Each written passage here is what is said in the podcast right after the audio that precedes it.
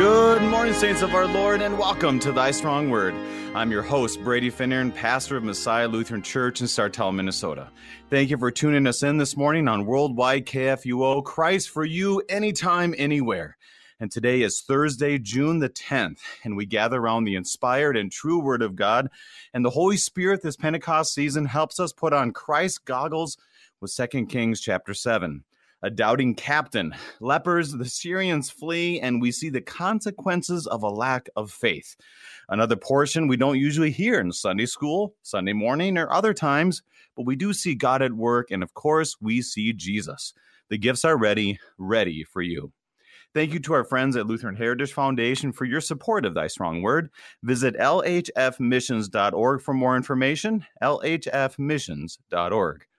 To help us be strengthened by God's word, we have with us regular guest pastor Tom Eckstein of Concordia Lutheran Church in Jamestown, North Dakota. Pastor Eckstein, welcome back to Thy Strong Word. Hey, great to be here. Well, Pastor, tell us what's going on in North Dakota, Jamestown, and the Eckstein family. Well, things are going well. It's been really hot lately. In fact, a, a few days ago was 100 degrees, and I called my son who lives in Augusta, Georgia, and he said, "Oh, you should come down here where it's cool. It's only 80 here." So, uh, yeah, we, have had some hot, humid days. no doubt, and that's um, it was interesting because here it's the same thing. I mean, we're we're just a few hours away from one another, and yesterday we had a track meet, so I was outside from about 9:30 until about six and I think the it never went below 91 until it started raining at about 5:30. Oh. So yeah, that was a fun day. I got a good tan and I drink a lot of water, and and there it is. So I'm I'm with you 100. percent Um, yeah. Any other thoughts on the heat? I mean, we're complaining, but usually our listeners from St. Louis, where it's always hot. Oh, not always, but a lot of times. Yeah, well, you know, it is what it is. I'm, we're thankful though because we we were having severe drought conditions up here in North Dakota. Yeah, um, mm-hmm. and we're we're still having some problems, but we the Lord was gracious. He He has given us some rains lately, so that's helped uh, some of our farmers who who were really uh, worried there for a while because uh, the the some of our farmers their their their crops were really hurting, but the the recent rains uh, have been a blessing in that regard. And that's where, you know, today's text talks about the heavens opening. And it's a good reminder for us to, uh, um, to pray to the Lord to bring that rain. Um, and there's a lot of connections in scripture for that kind of prayer as well. Yeah, it is very dry up here as well. So here, here's a question I have for you that relates um, to St. Louis um, and uh, names and connections because I, I'm a big baseball guy. Actually, I'm going to the Twins Yankees game tonight. Pretty excited about that. And thinking about names, and I remember my time in St. Louis, there was a shortstop for the St. Louis Cardinals named David Eckstein. Any relation to uh, the old All Star shortstop for the Cardinals? Yeah, I, I used to joke with people. I said, you know, they asked me to play, but then I referred them to my cousin, you know, and they picked him instead. no, um, actually, no. As far as I know, we're not related at all. So, except oh, for having the same uh, last name. But yeah. Oh, right. such is life. I just, yeah, I love I love baseball, and so it's a lot of fun to uh, think about that. Plus, if anybody ever played for the Cardinals, and I know many of you, our listeners, are St. Louis listeners, um, it's a big deal. It's a big deal, the Cardinals. So I figured I would ask. So, um, anything else, Pastor, today you want to highlight? Um, no, I, I, let's just go ahead and get. It. I mean, there's things I want to say, but let's just do that in the process of going through the text here. So I love it. So, Pastor, will you begin our time in prayer, please? Yes. Uh, Heavenly Father, we come before you today, and uh, as we go through this reading today, we're going to learn about some some horrible things uh, that were happening to people because they were under your discipline, and sometimes we wonder why you let various tragedies take place. But but we know from your own word that that when you allow us uh, to face difficulties, uh, whether it's because of our own sin or simply because we live in a cursed world. It's always to draw us closer to you in repentance and faith. And, and so help us to see your Son uh, in this text, where it, in the midst of, of misery and in the midst of people who don't deserve uh, your love, you, you give um, compassion not only physically but spiritually. Uh, and help us to see this for our lives as well. In your name we pray. Amen. Amen. If you have any questions for us this morning, please send us an email, kfuo at kfuo.org, as we look at 2 Kings chapter 7, or call us. That's something new we started just over a week ago. Call us at 1 800 730 2727, 1 800 730 2727, or 314 821 0850, 314 821 0850. Now, Pastor, we come to Second Kings chapter seven. As I mentioned, this is a, a text that um, I haven't read a whole lot. I remember reading it the first time and going, "Well, that's different. I haven't really read that before." Um, but it is it is kind of a unique one and points us, I would say, to faith. Um, but what leads? Do you have any information that what leads us up to this point, or maybe any major themes that we have for today? Yes, uh, well, a couple things. Um, you know, if you look at the very end of Second Kings chapter six, uh, it, it, that's uh, uh, an important thing to understand because you have the king of Israel, Jehoram, who, uh, of course, at this point, Israel is under siege, and and uh, uh, you know, as a result, the, the the people are in the city. You know, the the, the enemy troops are on the outside, and uh, that this means the people in the city have no access uh, to food. And uh, mm. and this happened a lot in the ancient world, where invading armies would just camp out outside the city walls and wait for the people to starve. And uh, um, you might wonder, well, why didn't the people just surrender? Because uh, it, back in those days, you know, uh, uh, let's just be honest, uh, war was uh, ugly, and very often the invading enemy, if they did get into the city, w- would just do horrible, horrible things to the people. So it was really a choice between do we do we wait it out and and, and begin to starve to death, or do we open the gates and and who knows what they're going to do to us, what horrible things. So it was like a a catch twenty two, a no win situation.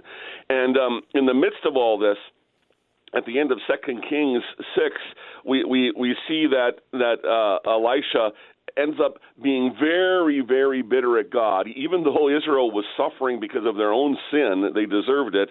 Uh, Elisha becomes bitter at God because uh, while he's walking on the walls of the city, you, you might remember from the end of Second Kings six uh, there, there's women who who are begging him to help because one of them uh, had to eat her friend's child, and the her friend promised that they would eat her child the next day, but but she hid the child, uh, and you know you, you almost hate to even read that; it's so horrible. But that's the, the yeah. point of starvation mm-hmm. they were at.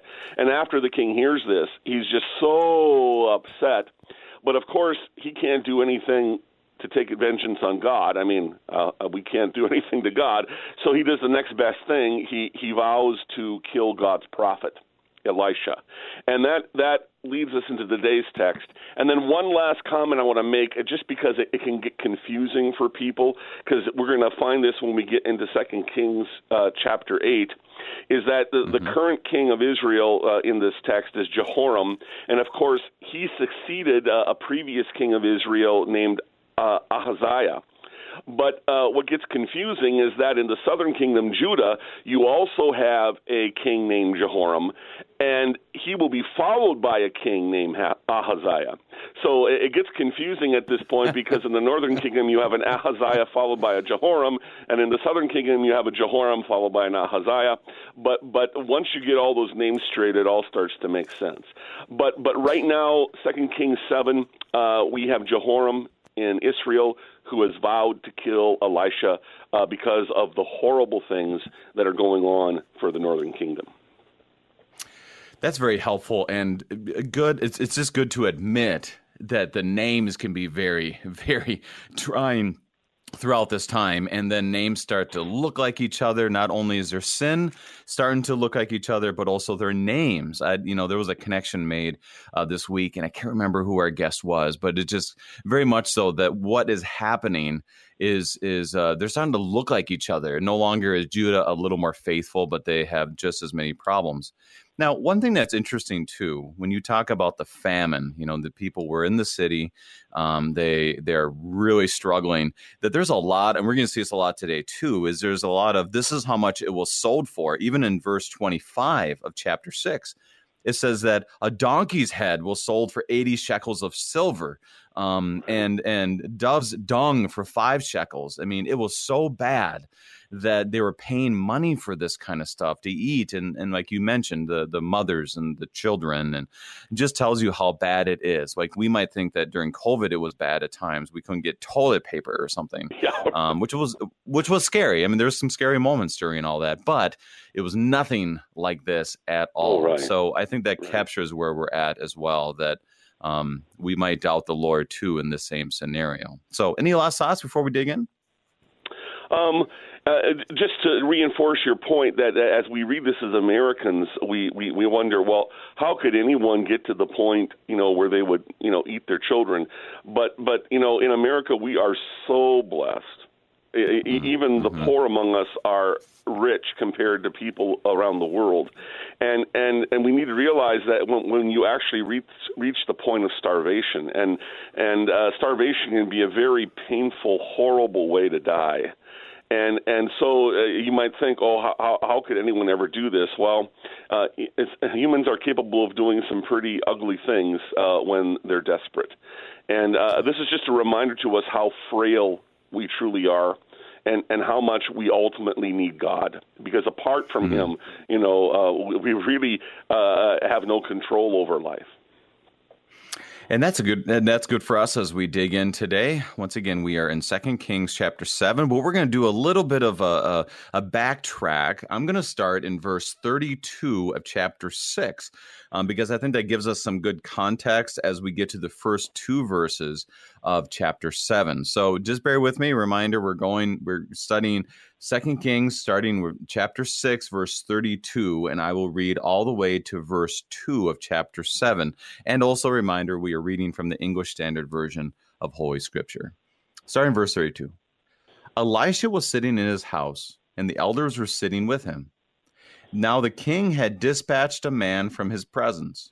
But before the messenger arrived, Elisha said to the elders, Do you see how this murderer has sent to take off my head? Look, when the messengers come, when the messenger comes, shut the door and hold the door fast against him. Is not the sound of his master's feet behind him? And while he was still speaking with him, the messenger came down to him and said, This trouble is from the Lord. Why should I wait for the Lord Yahweh any longer? But Elisha said, Hear the word of the Lord. Thus says the Lord, tomorrow about this time, a seah of fine flour shall be sold for a shekel, and two seahs of barley for a shekel at the gate of Samaria.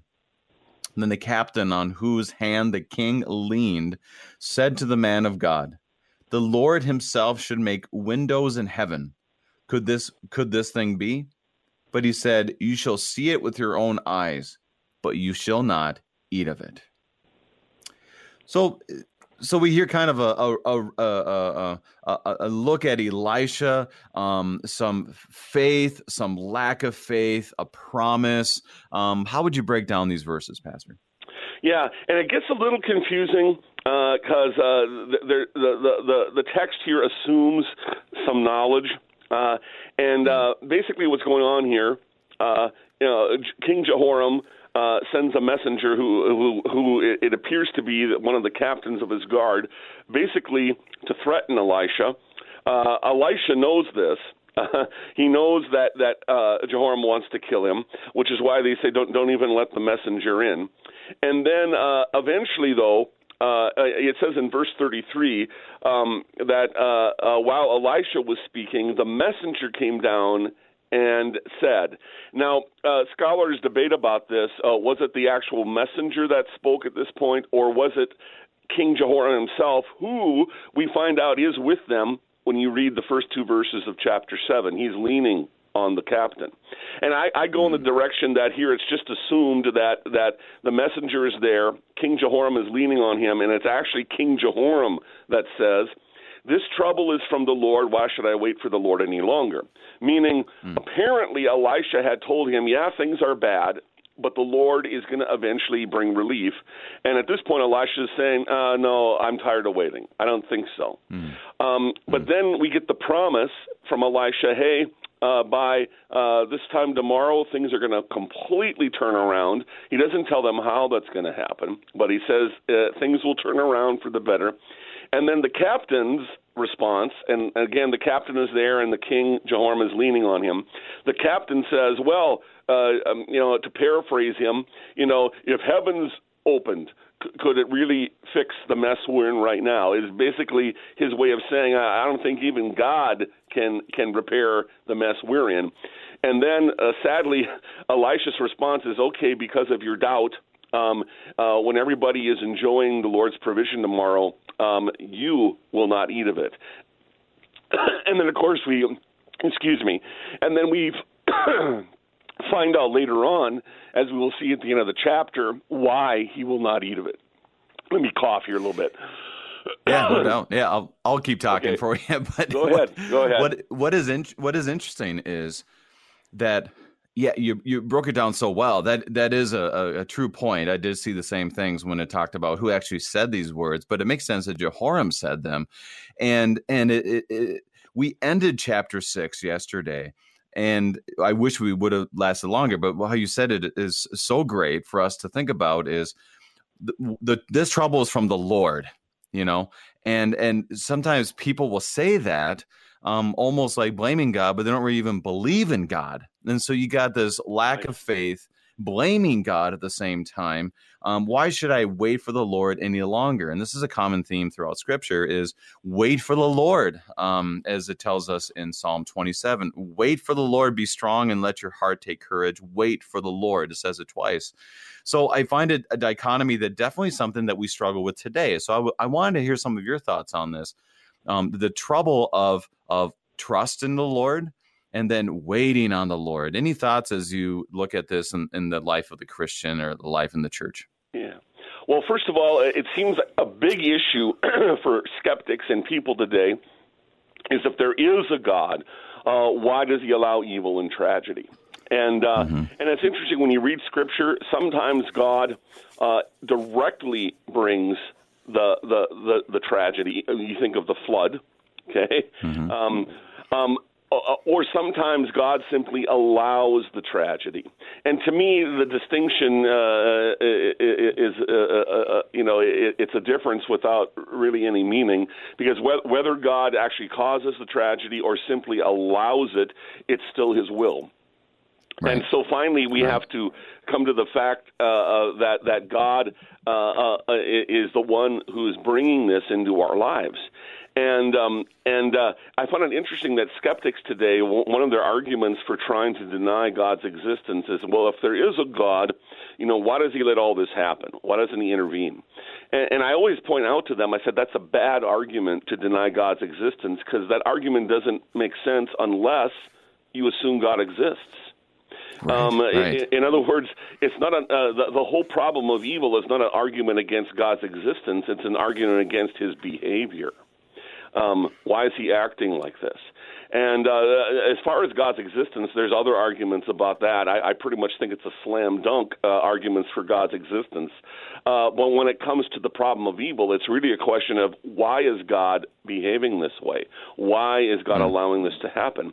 And what we, we, we learn from Scripture is that uh, uh, on many occasions God allows trial as a way of of of, of getting us to repent of our sin. That was the case certainly for northern Israel. And then in other cases where, where people are already repentant, already believers, God God will allow suffering and trial to actually help us grow in our faith and trust in the Lord all the more. Uh, that doesn't mean that all the suffering makes sense to us. That doesn't mean that we enjoy it by any means, but but it does teach us that that even through the times of tragedy, God is working for our good. But here's the thing: uh, it takes faith and trust in God to confess that.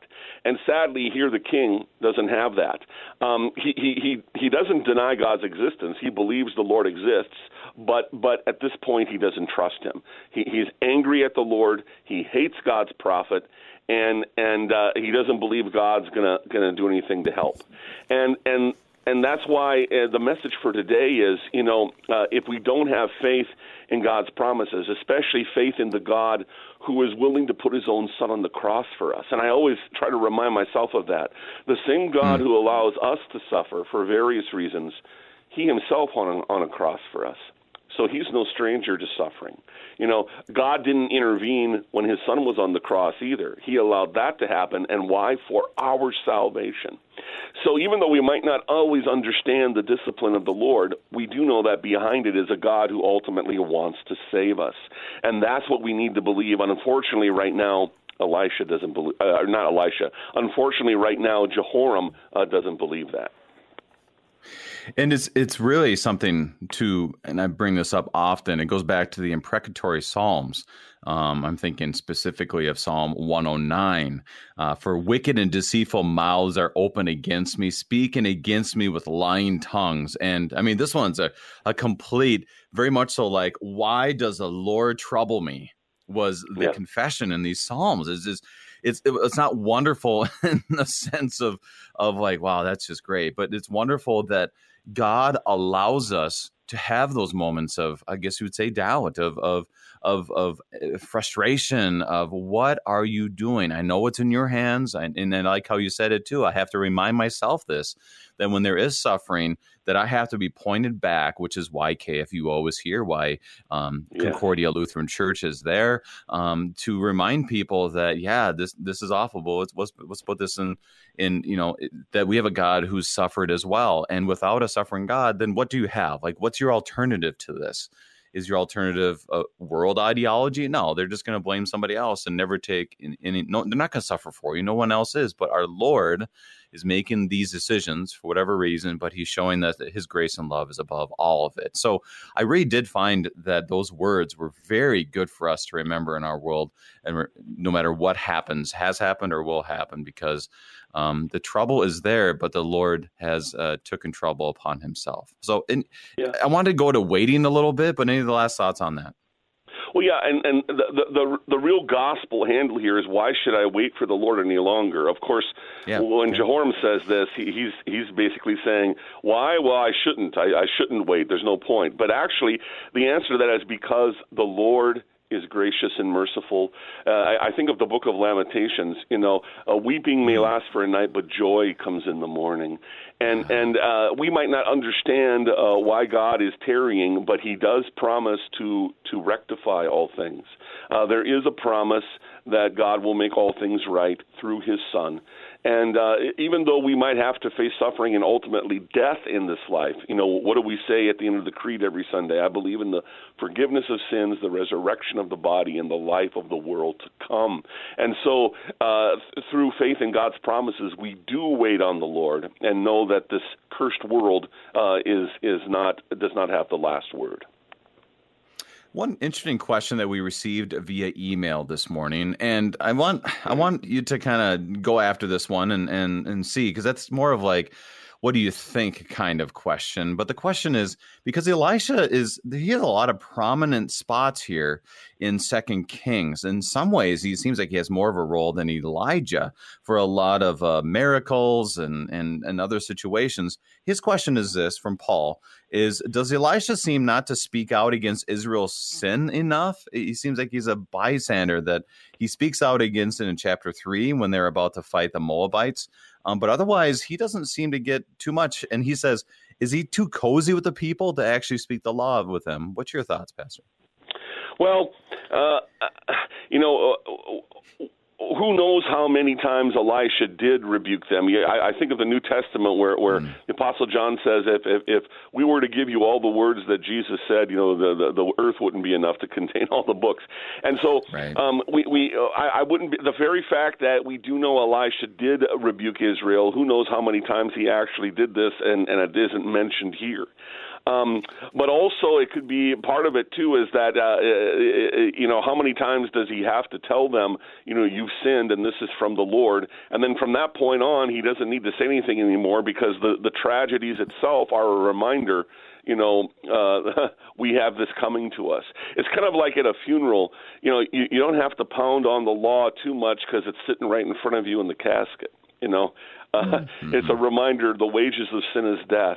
And so I'm thinking all, all this horrible stuff that's happening to northern Israel is just a constant reminder to them of what Elisha initially said. You know, hey, you've sinned and God's going to discipline you. And now this ongoing discipline is just a constant reminder of that, which is why I think Jehoram is so upset at Elisha.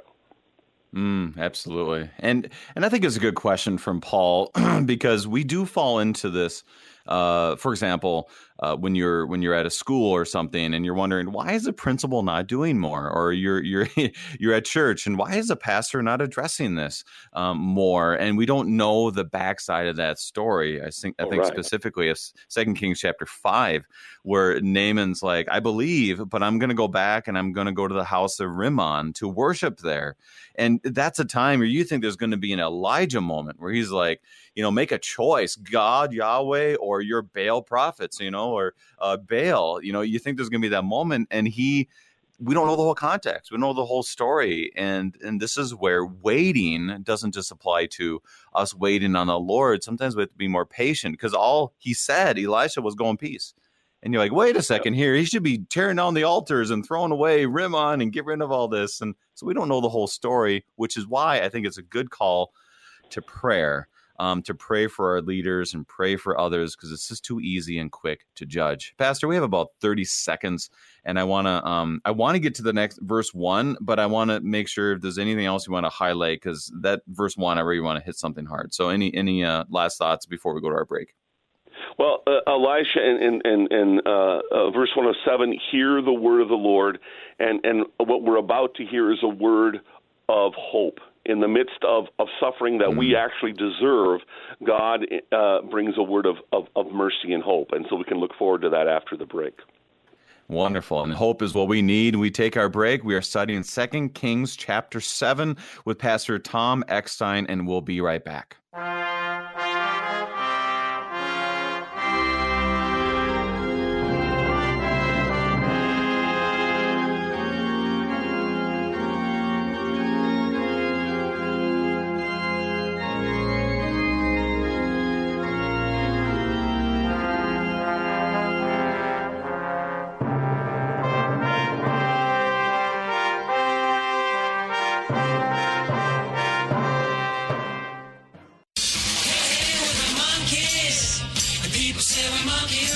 Our creation is the result of a fluke, an accident, is ridiculous. A hundred thousand monkeys typing on a hundred thousand typewriters, even after a million years, would never produce the works of William Shakespeare.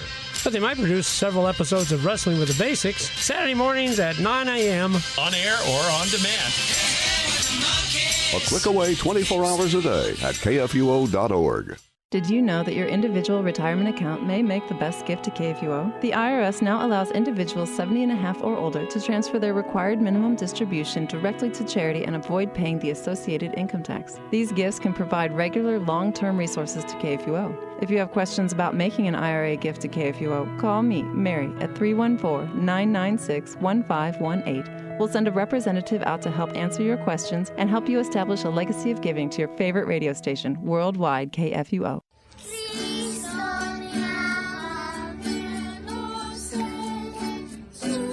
That's the Cray children singing Jesus Loves Me in Spanish at their home in the Dominican Republic, where they serve as missionaries. This summer, children can explore how God uses missionaries around the world to tell people about the love of Jesus. Learn more about Missions Unpacked for Kids at international.lcms.org under the Events tab. That's international.lcms.org.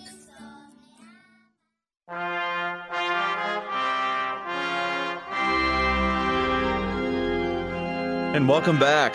We are studying Second Kings chapter 7 with Pastor Tom Eckstein. And ironically, we haven't really gotten to chapter 7 quite yet. So let's let's keep going. and I think this is important for us to be able to break this down. Is verse 1 is after he says, this troubles this troubles from the Lord. And these are words we hear for today. Why should I wait for the Lord any longer? And this reminds me of when we stand up and we'll do the gospel reading or we'll have the scripture readings on Sunday morning. Um, that we don't say this is kind of like the word of God or this is maybe the word of the Lord. Um, we say this is the word of the Lord. And that's what Elisha does. He says, okay, yeah. all right, here it is. Hear the word of the Lord. Basically, tomorrow there will be food. Tomorrow you'll be provided for. And he says, well, I don't think even God could fix this. And then that's kind of that nice silent moment. You can imagine like crickets in the background, like, well, um, God's to do it. And you are not going to be able to see it. So, thoughts on the, the word and the reaction of the captain um, in this in these verses? Yeah, well, you know, as sinners, we're, we're all tempted to doubt, and that's what this captain does. Um, but but but sadly, uh, apparently, and only God knows the heart. But apparently, there's no repentance here. Um, you know, we all catch ourselves doubting, and then of course we say, "Well, wait, I shouldn't be thinking that way. God, forgive me." But but uh, apparently there there was just total doubt in this captain's heart, and uh, and in this case, God chooses to discipline him. You know, now sometimes God is merciful and He doesn't give us the consequences we deserve, but this time um, He makes an example of this man, and and sadly, the result of his his hard-hearted doubt is that he's not going to benefit uh, from the blessing the Lord is about to give them. And so it's it's simple. We're going to find out more of the the rest of the story at the end of our chapter. And I think I'm ready to get to the Syrians because that's a simple thing. He's saying God's going to provide. God is the one who keeps his promises, which is a theme we've seen throughout First and Second Kings. Sometimes it was kind of I'm not sure if he is, but he does keep his promises. And then there's kind of like a little bit of a step back to the the lepers and the Syrians um, as we get to these verses. So I just wanted one last time, Pastor. Any last thoughts on those first verses yes. in chapter seven?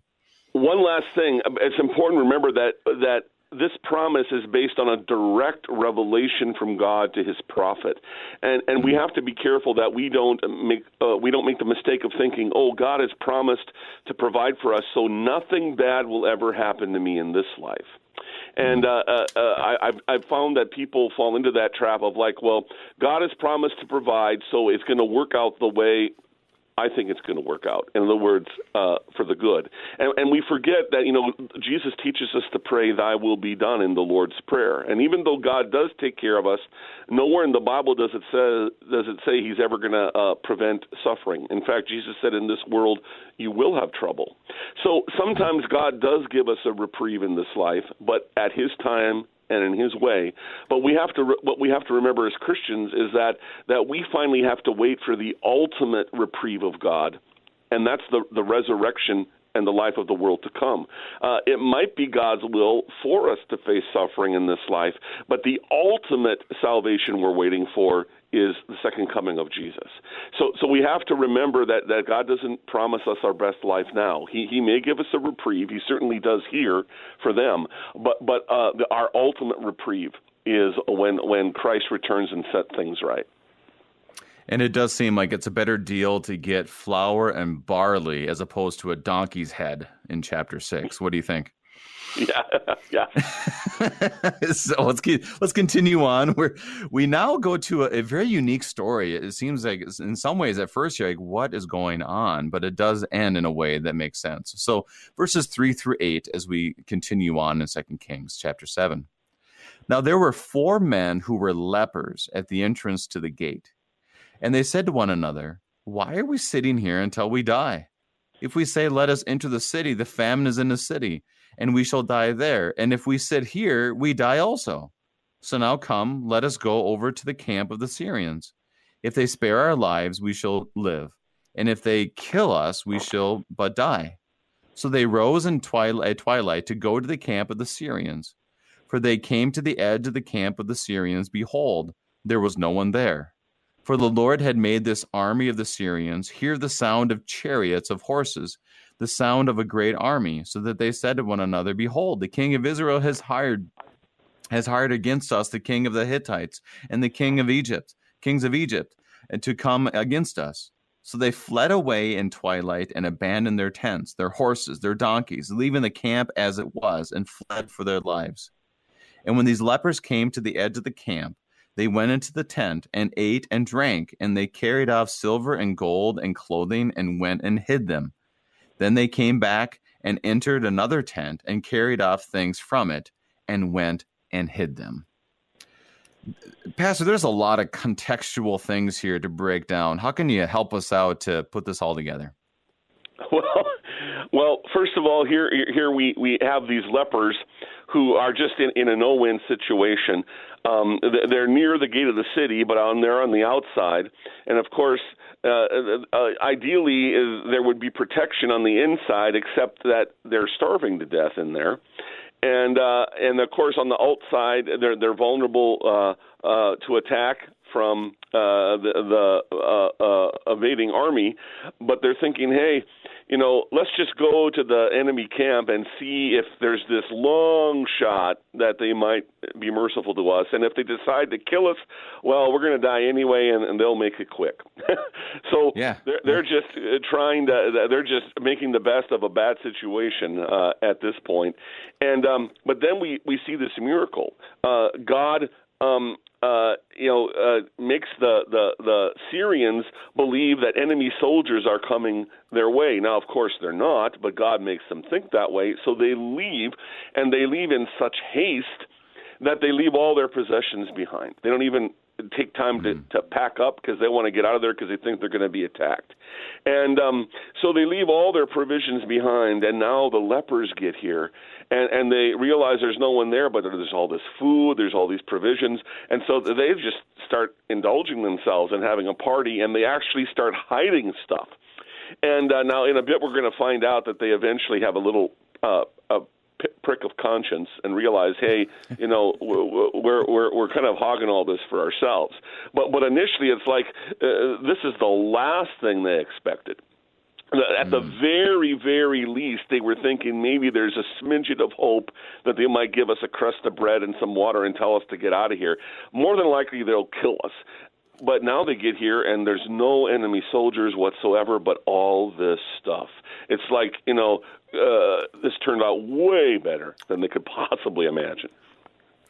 And like how you said that that that God provided. So you have the um, the, the first few verses talks about this is what the Lord will do, and then you have like an impossible situation, like you said. Well, you know where we're from is not going to feed us because they have no food. The Syrians over there, we can see the camp, and they are our enemies. Um, and they're starving us out. But you know what? We could die quickly. Um, and then everything comes together with this big feast and all the stuff that they're able to gather. Um, it, it's kind of a kind of a unique story. So uh, there's more to come, obviously. But any other things that will help us out in those verses? Well, I just thought initially it's like, boy, we hit the lottery here. You know, right. it would be right. like if I drove up to Winnipeg and found out all the Canadians were gone, but they left all their stuff behind. Like uh, initially, in my, in my sinful nature, boy, uh, all this stuff could be mine. yeah, and, yeah, and that, yeah. You know, that's what they're thinking at this point. Hey, there's four of us and all this stuff. Boy, we've hit the jackpot. You know, we went from right. getting ready to die and and to we're, we're wealthy beyond belief. You know, but as you will see, as we will see, and when you read on, uh, their their hearts change a bit in this regard. Well, let's continue on in, in that light because it does it does bring everything back together as we get towards the end of the chapter, verses nine through fifteen. Then they said to one another, "We are not doing right. This day is a day of good news. If we are silent and wait until the morning light, punishment will overtake us. Now, therefore, come, let us go and tell the king's household." So they came and called to the gatekeepers of the city and told them, We came to the camp of the Syrians, and behold, there was no one to be seen or heard there, nothing but the horses tied and the donkeys tied as tents were there, as they were. Then the gatekeepers called out, and it was told within the king's household. And the king rose in the night and said to his servants, I will tell you what the Syrians have done to us. They know we are hungry. Therefore, therefore they have gone out of the camp to hide themselves in the open country, thinking, when they come out of the city, we shall take them alive and get into this get into the city. And one of his servants said, Let some men take five of the remaining horses, seeing that those who are left here will fare like the whole multitude of Israel, who have already perished. Let us send and see. So they took two horsemen. The king sent them over to the army of the Syrians, saying, Go and see. And they went after them as far as the Jordan, and behold, all the way was littered with garments and equipment that the Syrians had thrown away in their haste. And the messengers returned and told the king. So there, seems to be kind of uh, conflicting stories and interpretations that are happening. Um, so, so what happened in these verses? Well, you know, uh, the the lepers have uh, uh, a convicted conscience. They realize, you know, this is really selfish of us. We can't keep this good news to ourselves. And I can't help but think, you know, boy, that that, that relates to us. It's like, boy, we have the gospel, we have the good news, but mm. do we dare keep it to ourselves? You know that that's why right. we, as Christians, we're called to to to share this outside the four walls of our church when God gives us the opportunity to to like we sing in one of the songs of the liturgy, tell everyone what He has done, and uh, mm. so that's what these lepers do. They go and they share the good news with the city, and uh, initially they think this is too good to be true. I mean, there's no way this could have happened. In fact, initially the king thinks this is a trap you know, uh, I, I think that of that one creature from Star Wars, it's a trap. and, uh, and, uh, yeah, and um, you know, and and I I don't blame them. It's like you know, wait a minute, you're you're telling me the army left and they left everything behind, including food, and and and they says no no no, they just want to draw us out. They know we're starving, and then once we're out of the city, they'll they'll attack us. Well, eventually they they just decide, well, wait a minute, you know, what what could it hurt if we just send a few guys out there to check this out? I mean, if if it, if it is a trap, they're going to die anyway if they stay here in the city. But but if it turns out that what these lepers are saying are true, whoa, you know, what an opportunity. So that's where we're left here now. The, these messengers come back and say, hey, guess what?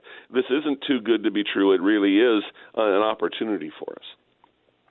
Well, and it's interesting because they find uh, all these garments and equipment uh, thrown away in their haste, showing that they left very quickly. Um, that they left uh, in a way that shows that they're not they're not hiding out in the mountains. They're not hiding out in a different area, waiting for us to come around the corner. They left, and they left in a hurry. So it's it's interesting to to to look at that, breaking down that event, and also just makes me um, and that's why I enjoy going through this slowly because you're like, oh, so when Elisha says that uh, fine flour will only be a, a seah uh, for a shekel and two seahs of barley for a shekel.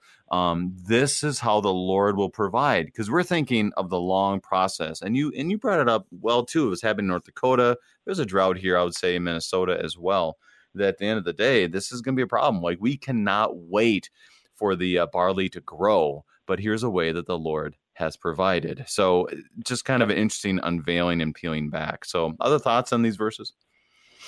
Um, you know, I can't help but think too of of you know uh, God works a miracle in a way here, but I, I think of how it points ahead to you know when when when Jesus told his apostles, "You feed these people," you know, the feeding the five thousand. Right. It's like, yep. no way. And of course, Jesus there really does perform even a greater miracle. You know, he multiplies a few bits of fish and bread to, to feed thousands. And so God can do things that are beyond our comprehension. And I think this is important as we contemplate our destiny as Christians because, you know, uh, even though God gives us many blessings and reprieves this side of heaven, the fact is we all are going to face the same tragedy called death. Uh, we're all going to be put six feet under. And yet, what do we believe as Christians? Um, the same God who who made the Syrians run away, the same God who uh, multiplied fish and bread to feed thousands, the same God will call our bodies from the dust of the ground, resurrect us, and give us eternal life. You know, nothing's impossible with God. And this points to Elisha.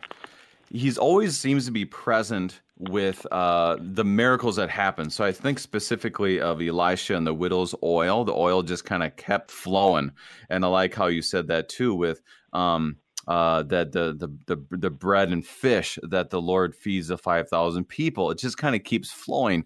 But this one's different because it isn't like um, they're starving and then all of a sudden sand became water. And there's other points right. where they have water and they're able to put salt in it and it's good to go. Or the the flour and the oil that just keeps flowing um, in other parts. It's really kind of interesting, but just as miraculous as it yeah. would be with these other events. And that's something we usually think of miracles as, you know, that he gets a fish out and there's a there's a coin in it.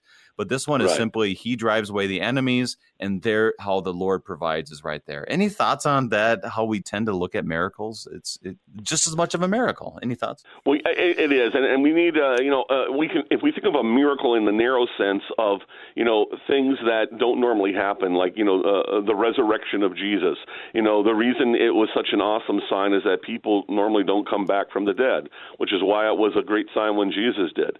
Um, but then there are the what I call the everyday miracles, the fact that that that God continues to provide for us in a fallen world, and He does that through means. He he does that. Um, uh, you know, uh, you know, when he feeds us, he he doesn't, um, you know, just magically transform, you know, rocks in, into food for us to eat. He uses farmers to tend the soil and plant the seeds and grow the crops and then he sends rain and sunshine which is not under our control but he does it and and so you know god normally does all these little miracles that that we just take for granted. But when you think about it, we we have no control over the rain. We have no control over the uh, uh, sun. Uh, uh, God provides for all of this uh, apart from anything that we do. And and so you know whether it's through what we would call ordinary means or these miraculous things like the feeding of the five thousand, God's behind it all. And there's a great book on this called God at Work uh, by Gene Edward Veith. Uh, your Christian vocation and all of life. And one of the beauties of this book in particular, and Dr. Veith has done a lot of work on vocation in the uh, Lutheran Church Missouri Synod. And he starts the book by basically saying something along the lines of God did a miracle today. Um, I was able to have food on my table. And then he went down the list of who who who worked in order to have that food on my table. And God did a miracle today. I had surgery and and God God did that miracle through the doctor, so forth. It goes down the whole reality of this vocational understanding of how God works. I love how you said that with the farmers. Um, God's still working miracles through these means, obviously pointing us to the sacraments as well. So that that is so, that is a very clear reality in this story because it wasn't just supernatural. I could never believe it. Um, but there definitely is God opened the way for them to run away in haste. And so they could actually trust that they were not trying to kill them and then provided the means by which this would happen. So that's just a reminder God is always at work in our lives. Other thoughts before we move on? Uh, just that uh, uh, I mentioned this earlier that that even though my, God might not always give us the relief we want when we want it, uh, we have His promise that that we will ultimately finally be relieved uh, you know, th- through through the the final destiny of things when Christ returns. Because uh, even though God does mercifully provide for us abundantly in this life, sometimes He does allow us to suffer. Uh, sometimes Hmm. joy doesn't come in the morning this side of heaven. Sometimes you know we're suffering and we die in the midst of suffering. But that's why for the Christian you know, we have to remember that this world is ultimately not our home. You know, I, I, I think of Christians in the early church. Many of them were persecuted and then finally thrown to the lions. You know, the Calvary didn't come over the hill for them at the last moment. But ultimately the Calvary will come over the hill in terms of Christ's second coming. And so we that's why Paul can say I consider the sufferings of this present world nothing compared to the glory that will be revealed in us. And that's why we wait for the Lord longer. And he shows it why it is true now because it looks like it's impossible but with God. Um, there's basically nothing that is impossible. So let's keep moving on and we'll get to the end of our chapter. And really, Pastor, I want us to think about uh, how does this relate for us today and, and, the grace of our Lord and how it apply, and how it works in our lives still today. So verses 16 uh, through 20. Then the people went out and plundered the camp of the Syrians. So a seah of fine flour was sold for a shekel. Ding, ding, ding. Then two seahs of barley for a shekel, according to the word of the Lord. Now the king had appointed the captain on whose hand he leaned to have charge of the gate. And the people trampled him in the gate, so that he died as the man of God had said. When the king came down to him, for when the man of God had said to the king, Two seahs of barley should be sold for a shekel, and a seah of fine flour for a shekel about this time tomorrow in the gate of Samaria. The captain had answered the man of God, If the Lord himself should make windows in heaven, should such a thing be? And he said, You shall see it with your own eyes, but you shall not eat of it. And so it happened, for the people trampled him in the gate, and he died. So there's there's kind of a uh, a joy that's in this story and grief, I would say, that's in this story. Um, describe describe how this all comes together, and any thoughts on that? Joy and grief. Well, joy in the sense that obviously God provides uh, uh, uh, for their needs uh, in a way they never could have comprehended. Because, like you said earlier, you know, uh, w- w- when Elijah said, "Hey, there's going to be barley," it's like they're probably thinking, "Well, we don't have time to plant barley and wait for it to grow. We're starving now. We need food now.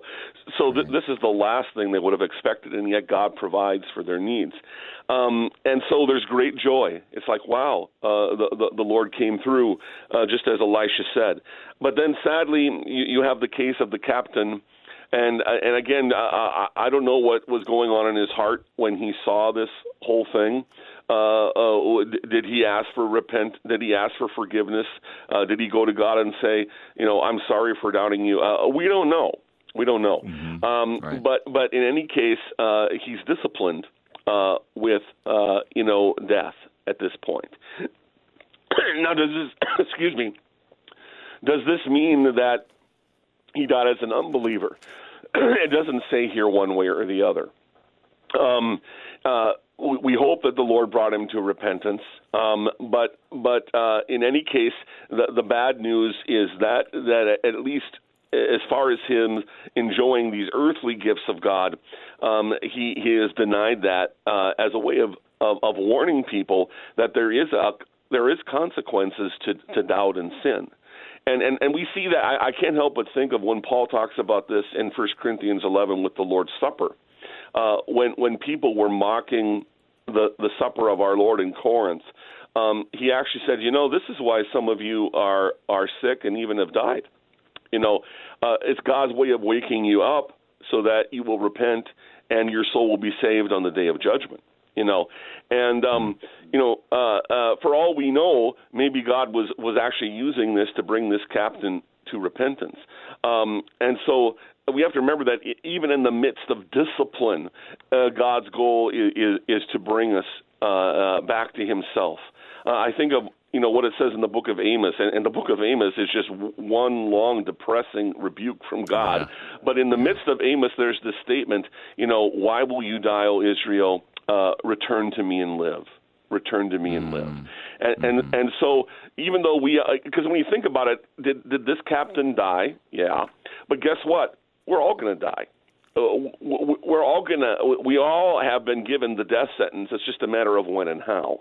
But but when we return to the Lord in faith, uh, especially through the promise of His Son, uh, we can face physical death in this life, which is the wages of sin, uh, knowing th- that uh, we will live in Jesus. Uh, we we have God's promises that death itself has been defeated because sin has been defeated in Christ.